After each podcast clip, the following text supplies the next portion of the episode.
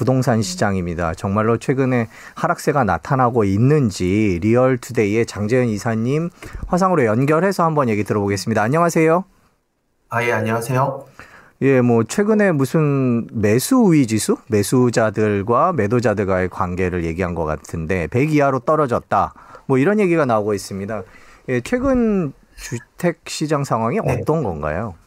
그러니까 최근 그 KB 국민은행 월간 그 주택 자료를 보면 어, 지난 11월 기준 주택 매매 가격이 전월 대비해서 한 1.10% 상승은 했습니다. 그런데 이제 지난달보다 상승률이 좀 떨어지면서 주택 가격의 상승률이 좀 많이 어, 완화됐다, 완만해졌다 이렇게 얘기가 나오고 있고요.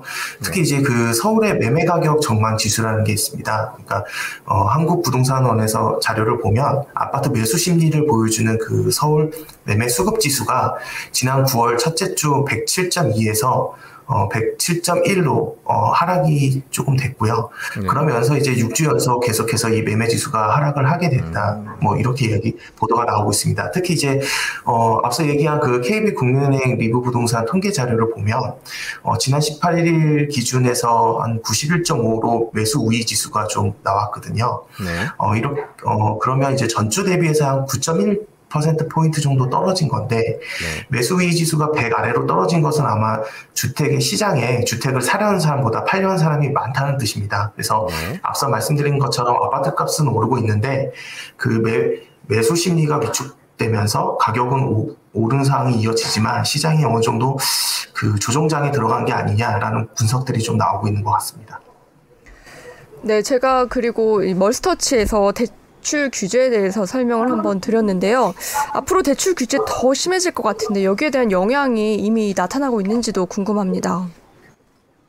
그 앞서 말씀드린 것처럼 그 주택 매수 심리나 혹은 이제 어 매매 지수 부분들이 계속 떨어지고 있는 거는 결국에 이제 주택 대출 규제 때문에 이런 영향이 있다라는 분석들이 많이 나오고 있습니다. 특히 이제 어 최근 수도권의 전체 주택 시장도 상승폭이 좀 축소되는 형상을 보이고 있는데 이게 이제 최근에 그 뭐 대출 총량제라든지 DSR이라든지 이런 것들의 조기 시행들로 인해서 가격 상승률이 많이 어 주택 시장의 가격 상승률이 많이 둔화돼 있거든요. 그래서 실제 이제 부동산 원 자료를 보면 10월 3주 주간 아파트 값 상승률이 0.3%로 어, 지난 5월 이후 5개월 만에 최저치를 기록할 정도로 지금 이제 상승률이 많이 좀 둔화가 된 상황입니다. 그래서 주택 유행별로 보면은 서울 아파트 매매가 상승률이 한 1.05% 정도를 기록했지만 지난달 대비해서 한 0.61%포인트 정도 낮아졌거든요. 반면에 연립주택은 1.43%가 상승했고 단독주택도 0.45%가 좀 올라가면서 어, 이런 비아파트 그러니까 주택의 어떤 가격들이 좀 반면에 올라가고 있거든요. 어, 이런 점들을 봤을 때 어, 이제 집값이 아파트 값이 이제 고점에 달았다는 인식이 확산되고 있고 또 대출 규제가 이어지면서 좀 매수 심리가 계속해서 위축되고 있는 것으로 분석이 됩니다. 또 하나 볼 수 있는 게 이 대출 규제 영향이라고 볼 수 있는 것들이 앞서 이야기한 것처럼 일반 주택들의 영향, 어, 일반 주택들 의 가격들이 올라가고 또 강북권 아파트 가격이 서울 평균 지수보다 굉장히 두 배 이상 올라갔거든요.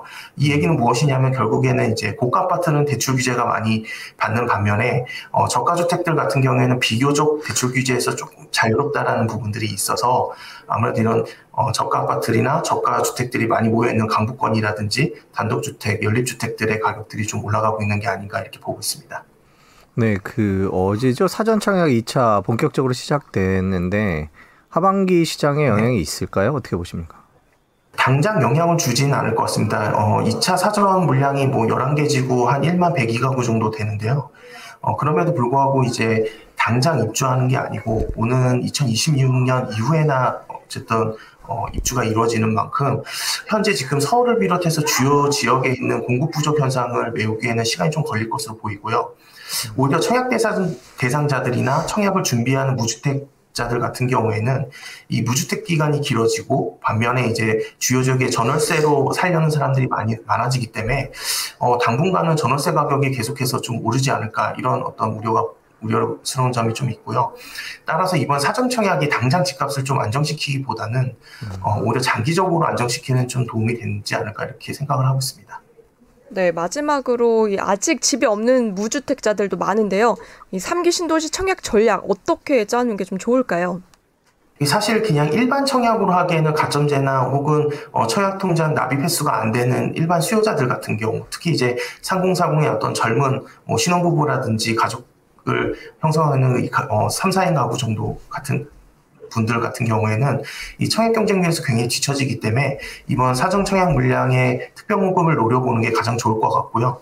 특히 사정 청약의 물량 중에 85%가 신혼부부라든지 생애 최초 특별 공급인 만큼 이 특별 공급을 아주 세밀하게 분석해서 어 좀 청약을 나서거나 이렇게 좀 조언을 드리고 싶습니다. 특히 이제 일반적으로 신혼희망 타운은 공공 분양 혹은 신혼부부 특별 공급보다 경쟁률이 낮은 편이어서 어, 신혼부부들 같은 경우에는 이런 신혼부부 특별 공급을 좀 어, 우선 좀 노려보는 게 좋을 것 같고요.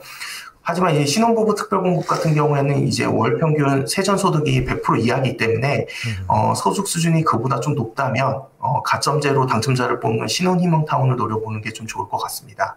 어, 반면에 이제 어, 생애 최초 어, 그러니까 지금까지 집을 사지 않았던 분들 같은 경우에는 아무래도 이제 신혼부부 는 아니지만 어, 자녀 수나 이런 게 좀 부족하다면 이런 어떤 특별 공급 중에서 어, 생애 최초 어, 물량을 좀 노려보는 게 좋고요. 특히 생애 최초 물량 같은 경우는 아무래도 추첨제로 하기 때문에 어, 아무래도 가점이 좀 낮으신 분들 혹은 신혼부부 에서 이제 좀 지나신 어떤 2인 가구나 3인 가구들이 좀 노려보는 게 좋지 않을까 이렇게 생각이 됩니다. 네, 지금까지 리얼투데이 장재현 이사님이었습니다. 고맙습니다, 이사님. 네, 고맙습니다.